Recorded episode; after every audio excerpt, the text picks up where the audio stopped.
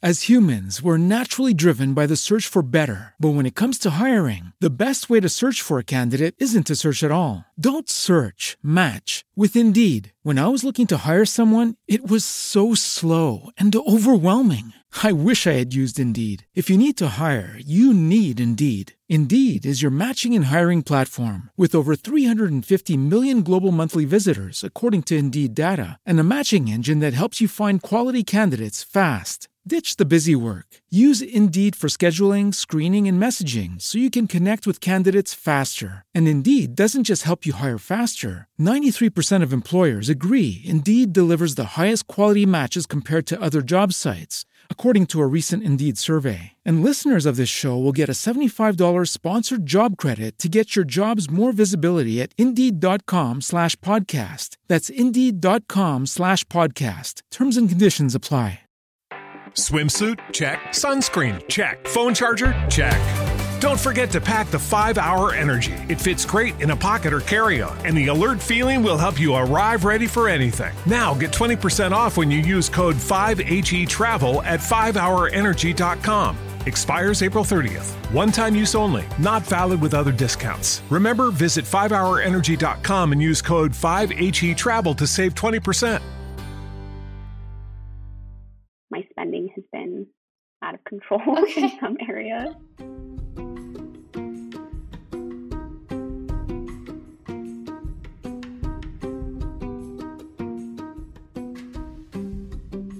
Hello, and welcome to Financials Podcast Future Rich. I am your host, Barbara Ginty, and I'm also a CFP, which is a Certified Financial Planner, for those of you who don't know.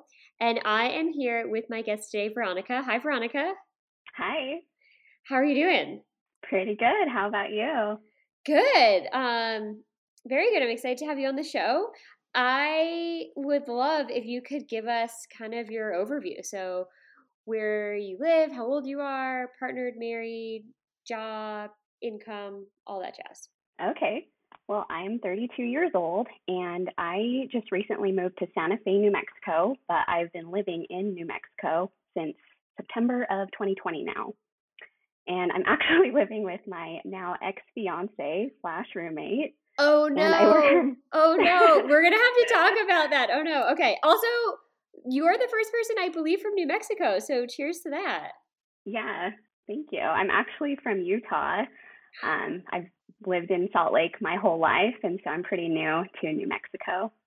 Oh, well, I live in Salt Lake part of the year now. I love Salt Lake. Awesome. Yeah. Yeah, me too. I miss it. I'm a newer resident. Okay, so sorry, I got so distracted. So 32, living in Santa Fe, New Mexico, newer to New Mexico, mm-hmm. living with your ex-fiance who's now your roommate, which we will get into. Yep. And then, oh dear. Okay, and then what do you do for work and how much do you make? So I work remotely as an analyst for a mortgage services company, and I make $72,000. Perfect. Okay. So so you're an analyst for a mortgage company? Yep. I deal with like investor reporting type of stuff. Oh, cool. Also the first person we've had on who does that. I think it's so interesting to hear everybody's career paths because everyone's so different. Yeah, for sure. All right. So did you move to New Mexico with your fiance or move to Santa Fe with your fiance? I did, yeah. We actually moved after he finished his PhD program and he couldn't get a job because it was during the pandemic. Right. So the only job offer he got was in Los Alamos, New Mexico, which is a really small town. So that's why we moved here. Oh, wow. Okay. And so then did you get a new job or were you working remote? I was working remote for a company based out of Utah, and they were letting me work remotely until a to-be-determined date. So I ended up finding a new job in March of this year. Okay, perfect. So are you thinking what is the plan, right? Because that's a big life change. Like before we get into the finances, I kind of want to figure out like where your head's at, like what are you thinking? So I'm planning on moving back to Utah probably in March. Okay. He just needs some more time to save up and pay me for my furniture that I'm going to leave here. And then I'm probably just going to keep it half in my name until he can refinance. Oh, so you purchased the place there?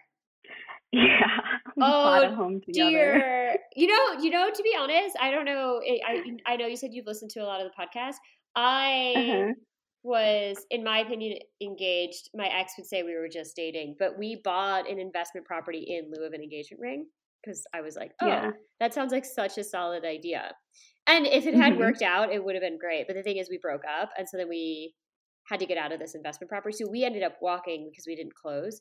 But it was like such a nightmare to unwind the whole thing. It actually took longer to unwind the whole thing than we were together, which is unbelievable. Okay. Oh no. So yeah, this can be a real pain. I actually think it can be a real pain. So the good news is you just bought it, right? So then what are you thinking in terms of splitting it? Like how did you, was it 50-50 you went into it or he needs to, or you? Yes. Okay. We went into it 50-50 and we have a good relationship. We're going to stay cordial. Okay. And I know that interest rates are going to start rising probably. And we got locked in at 3%. Awesome. So it's better financially if we just keep it in both of our names so that he doesn't have to refinance and like try and buy me out for my half and have to pay closing costs again. Right. So you're thinking you'll keep the property and have it titled 50-50 and then and then I'll move out in March and then he'll find a roommate. He'll find a roommate to replace my half. To replace your half. Okay, so you kind of think of it as you'll basically own an investment property and you're Okay. And then you're going to have this all documented and drafted up. Absolutely, yes. Okay. Good, because it's fantastic, it's cordial, but just in case it's not cordial, it should all be outlined. Yeah. For the future. Right. Definitely want to protect myself.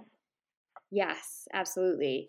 But I mean, the way I would do it, which just sounds like what you're already doing, is treat it as like an actual business. So you could always make it an LLC, and formalize your agreements or just have it documented.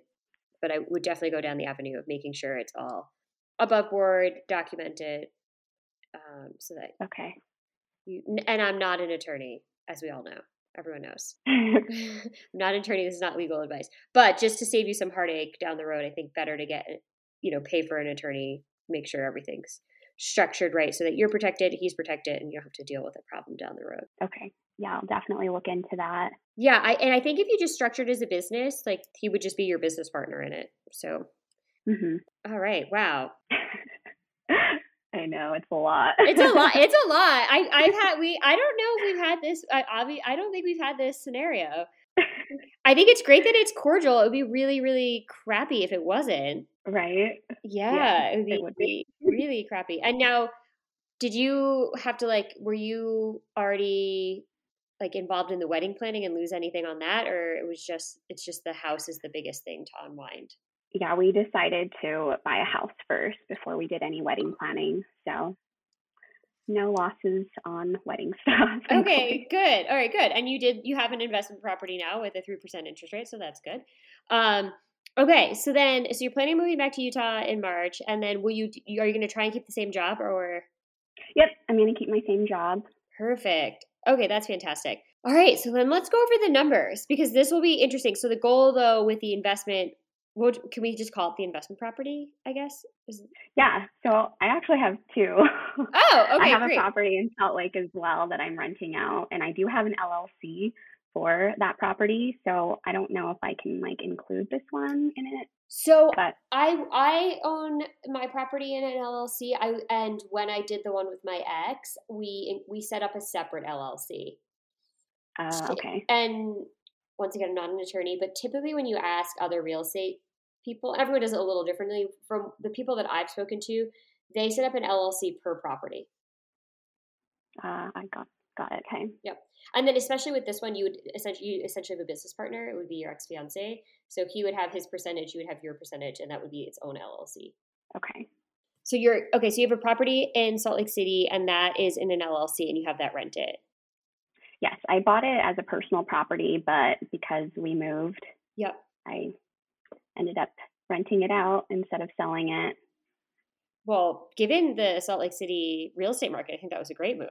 Yeah, I think so too. Okay. So that one, do you have any, so the intention is you'll have no overhead on the property with your fiance, right? Because the renter will cover your share. He's covering his half. And so that it's neutral.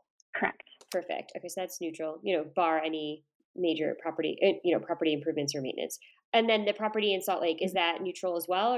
Or is that profit? Okay. Yeah. I'm pretty much just breaking even on that property. And can I ask, what were the purchase prices on both? The purchase price for the Santa Fe home was about $363,000 and then $266,000 for the Salt Lake. Perfect. Okay. So this is great. So you'll have a little real estate portfolio here. Yep. That's pretty much all I have. So I'm happy to be talking to you. Okay. So you'll have and they're both 30-year fixed mortgages? Yes. Perfect. Okay. And then what was your mortgage rate in Salt Lake City? It's 3.5. Perfect. Okay, good. Got great rates, 30 years. Okay. So then your interest in the one in Santa Fe is $181,000 approximately. So once you get these paid off, and I'm sure the Salt Lake one has already appreciated, but just based on purchase price, you'll have about $400,000 in real estate with today's value once they're paid off. Awesome. Yeah, which is great. Sorry, 447 real estate. Okay, perfect. And they're neutral, so that's awesome. And then you put money down on both. I put a very small amount on the Salt Lake home. I only put like 3.5% down. Okay. So I did have PMI, but I recently got it appraised and I got the PMI canceled. Oh, good. What did you have it appraised at? 360. 360. Oh, okay. Perfect. Yeah. 360.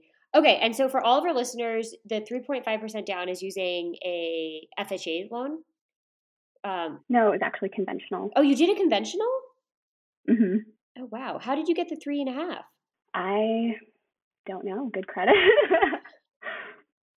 I went with one of my friends, the loan officer for Cypress Credit Union. Wow. Okay, yeah. Great. So without the 20% down, you had the PMI, but when you had it reappraised, your loan to value improved, meaning the value of the home versus your equity in it. So you were able to get that removed. Yep. Perfect. Okay. So then 360 is the value and then 181. So then, yeah, it's closer to 540,000 in real estate. Fantastic. Alrighty. Okay. So then... Let's talk about your budget, which I know is going to change, but we can I think it still makes sense to kind of go through it. So okay. How do you want to do it? Do you want to do where you currently are and what you're working towards, or what you think you're going to need in Salt Lake? Probably what I'm currently working on, because my budget has been really crazy. Like, my spending has been out of control in some areas. So I'm hoping that this month I will be able to stick to a set budget. Perfect. And increase my savings. Okay, so let's talk about it. So what are you bringing home? Do you get paid every 2 weeks or twice a month? Twice a month. Okay, perfect. And what are those net paychecks? They're $19.88. And then do you have anything taken out of it, like a 401k, health insurance? I do have 401k. I'm contributing 8% pre-tax. Perfect. And then what is your balance in the 401k? My 401k balance right now is not very much. That's okay. 20,300. No, that's good. 20,300. And is that, did you combine your former 401k into this one? I did. Perfect. Okay. So 20,300. Perfect. And then health insurance comes out of that as well? Yep. Okay. So then we're working. Health insurance, HSA. So you're working with monthly net to you after the 401k, $3,976 approximately. And yeah. Okay. And then so what are your expenses look like?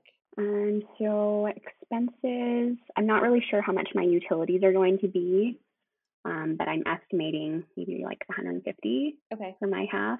Internet is about $27.50. My phone is $45. Gas. I don't really drive a lot. Oh, yeah, probably. I would say like maybe $80 to $100 for like transportation stuff. Okay. That includes like my gas and insurance. The half of my mortgage is $887.86. And then I have a Peloton bike that I took a loan out for, and that's $36.39. And then for the membership, my half is $20.93. I've got a life insurance policy that I had no idea what it was exactly, but it's $54.17 a month. Okay. And is that term life insurance? No, it's like, it's universal. Universal. Okay. And then what is it? What's the coverage amount? Like, what does it cover you for? What's the death benefit? It's only, the death benefit is $122,000. You could probably do a little better. I would shop around and look at term and see what the pricing comes out with. Okay. Because the goal ultimately when you get to retirement is you don't need life insurance. So if you got life insurance for, let's just say 30 years, it would bring you to age 62. And I think you could probably, for that amount of money monthly, you could probably get like $400,000, $500,000 term insurance, give or take. So I would look at that. So I would shop that around to see if you could get more for your money. Okay, I will for sure. Okay, so then we have life insurance 54, and then any other big expenses? No, I don't think I have any other big expenses. I don't have a car loan. I don't have, I have a credit card that has just under 3,000 on it. Okay. That I just barely wrapped up this month. Oh, sorry. I just. No problem. Sorry. Your doctor's like, credit card debt. Yeah, so I just barely racked that up last month when I was in Utah. And then when we moved, I bought a bunch of stuff. So I wanted to ask you if I should just like pay that off right now with my very limited emergency fund. Yeah, so that was going to be that was going to be my next question. Okay, so I added up all your expenses that you gave me, and it works out to be like $1,300, not including food. So yeah. Is food, what do you think for food?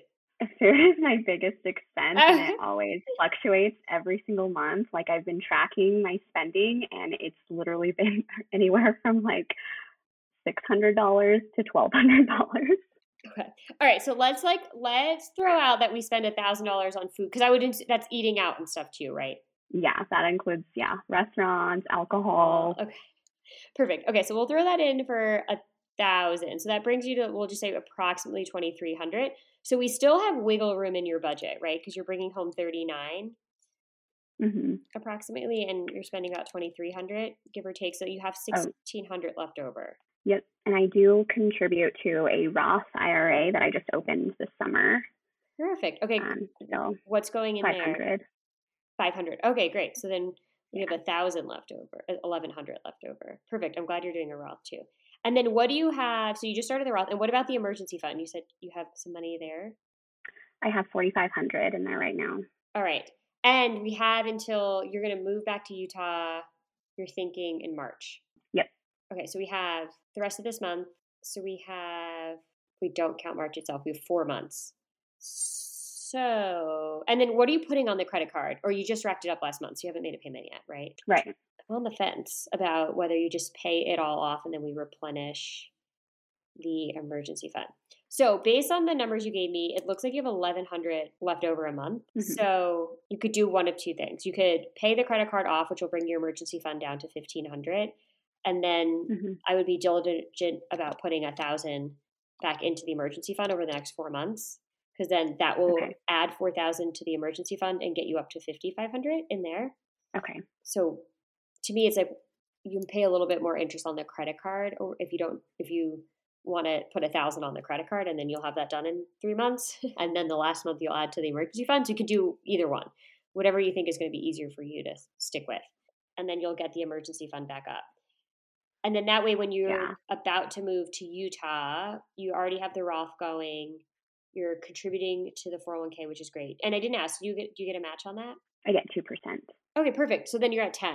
Awesome. So then I think I would continue while you can, once either the credit card's paid off, I would continue trying to bulk up the emergency fund a bit, especially because you have two properties. So God forbid something goes wrong.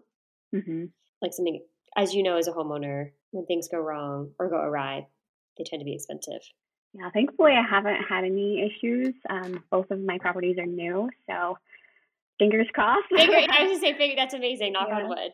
So I would keep putting the $1,000 towards your emergency fund, and I would try and bulk that up just so that you have more of a buffer. Yeah. And then are you thinking about when you get back to Salt Lake renting or? I'm probably going to stay with my parents. Okay. So I'm not really sure if they're going to make me pay rent or not, but if I do, it'll probably just be a couple $100. Perfect. So I would use it as an opportunity to put towards the emergency fund. I think the more cash you can get in there, the better. Okay. Especially the main reason I want you to have more in there is just because you have the two homes.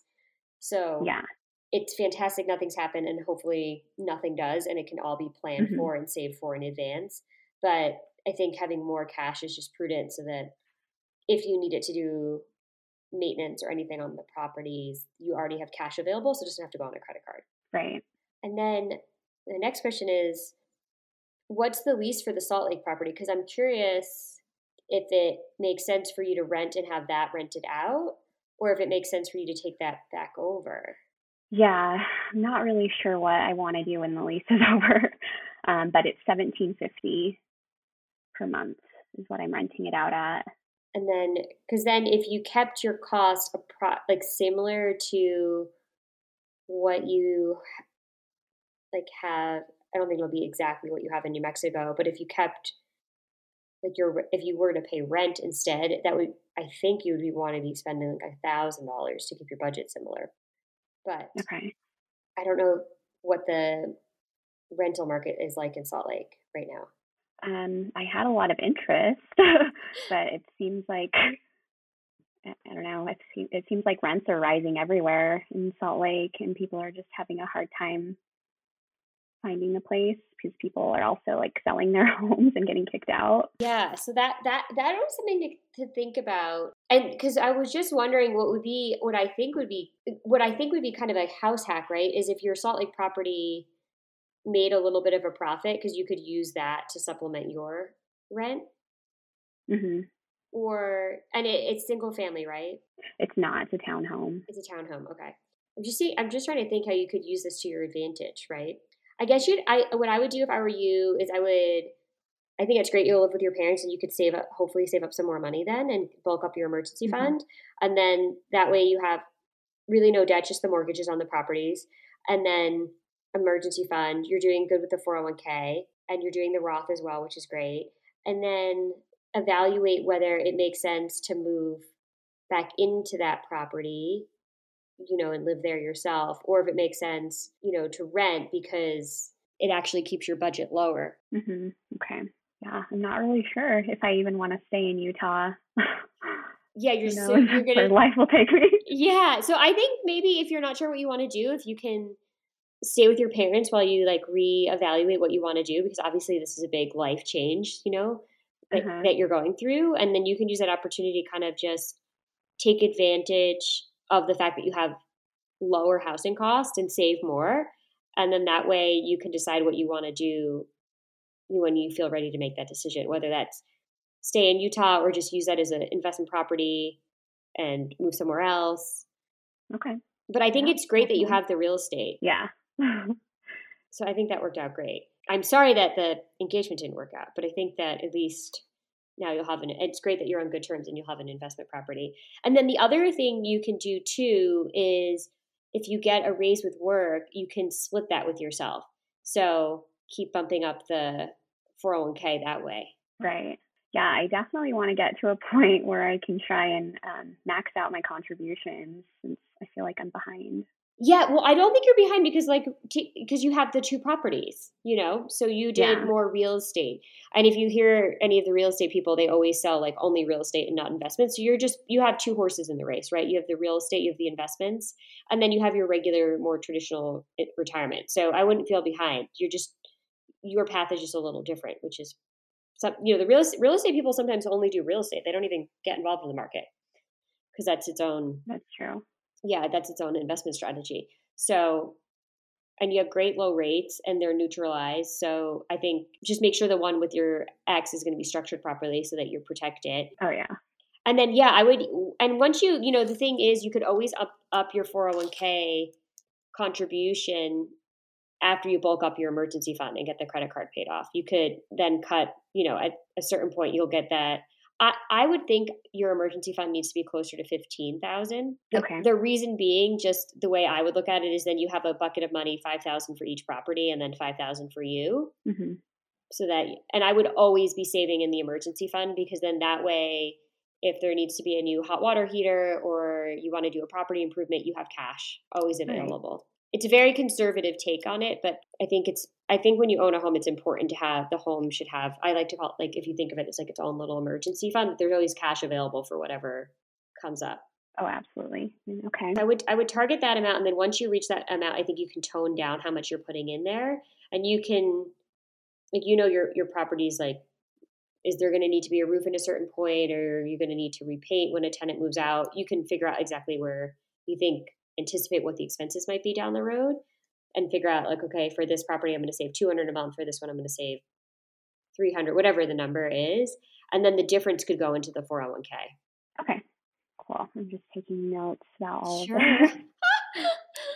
That's how I would do it. I always, and as I said, I'm conservative, but I always put away money monthly for each of my properties, just so that when this stuff does come up, I already have the money. Yeah, I definitely need to be better about that, about creating like buckets of money for different things. Yeah. Well, and the nice thing is, like, if you don't need it, it's still there, and it's not really, you know, some people will say, well, it's not earning anything, which it's not, but it to me, it prevents a future problem. Like, it prevents me having to ever use a credit card to pay for something. So, like, if the refrigerator were to break, then I already have cash ready to go to take care of that. And then I just constantly keep saving for the house. To me, and I've had bad luck, very bad luck with some of the expenses. Even heard. Yeah, it's terrible. So like statistically that doesn't happen based on like the people I've interviewed on the podcast, but it was like nice knowing I didn't have all the cash for that sewage, because that sewage thing was like ridiculously expensive, but then at least I had the bulk of it ready to go. And then I just replenish the fund, and then, you know, hopefully nothing else happens. Okay, that sounds great. So if I save like $1,000 a month, it's going to probably take a while to get to that $15,000, but totally doable. Totally doable. And also remember, if you do, when you move in with your parents, if you don't have to spend, you know, almost $900 on rent, that you can get to that number. You can get to that number a lot faster. Right. Well, that's exciting. Yeah. So I think you're in a good spot. I'm sorry that this is so tumultuous. I can't imagine. It's okay. It could definitely be worse. So I'm glad that we're on good terms and we have a plan-ish. And yeah, it'll be fine. Yeah, absolutely. You're right. It can 100% always be worse. We did, I think really early on, we did an episode with a woman. I think she had most of the wedding paid for on a credit card, and then they broke up, or he didn't show up something. Yeah, it was. So she was like carrying around a bunch of debt from this like wedding that didn't happen for a while. Oh, that's awful. Yeah, which is awful. So you ended up with an investment property, which is great. So yeah, well. Yep, I just went a different route. Yeah. So do you have any other questions? No, I think you basically covered everything I had written down. I'll definitely look into term insurance, because I've had this universal policy for like 7 years, and I never really looked into other options until I started listening to your podcast and I heard you talking about term. So I definitely will do that. Yeah, I'm a big proponent of term. I mean, everyone has a different need for insurance, but if you think you want to have the most coverage with the least amount of money that you're going to spend monthly, I would definitely look at that and just compare the two, of what each policy is going to offer you versus what you need, and then figure out what needs fit you best. Okay, great. Well, perfect. Well, Veronica, thank you for coming on the podcast. Yeah, thank you for having me. Yeah, absolutely. And so for all of our lovely listeners, you can follow us on Instagram, Future Rich Podcast, for our most up-to-date information. And you can check out our online classes in partnership with SUNY Ulster at www.futurerichpodcast.com. As humans, we're naturally driven by the search for better. But when it comes to hiring, the best way to search for a candidate isn't to search at all. Don't search, match with Indeed. When I was looking to hire someone, it was so slow and overwhelming. I wish I had used Indeed. If you need to hire, you need Indeed. Indeed is your matching and hiring platform, with over 350 million global monthly visitors according to Indeed data, and a matching engine that helps you find quality candidates fast. Ditch the busy work. Use Indeed for scheduling, screening, and messaging so you can connect with candidates faster. And Indeed doesn't just help you hire faster. 93% of employers agree Indeed delivers the highest quality matches compared to other job sites, according to a recent Indeed survey. And listeners of this show will get a $75 sponsored job credit to get your jobs more visibility at Indeed.com/podcast. That's Indeed.com/podcast. Terms and conditions apply. Everybody in your crew identifies as either Big Mac Burger, McNuggets, or McCrispy Sandwich. But you're the Filet-O-Fish Sandwich all day. That crispy fish, that savory tartar sauce, that melty cheese, that pillowy bun. Yeah, you get it. Every time. And if you love the Filet-O-Fish, right now you can catch two of the classics you love for just $6. Limited time only. Price and participation may vary. Cannot be combined with any other offer. Single item at regular price. Ba-da-ba-ba-ba.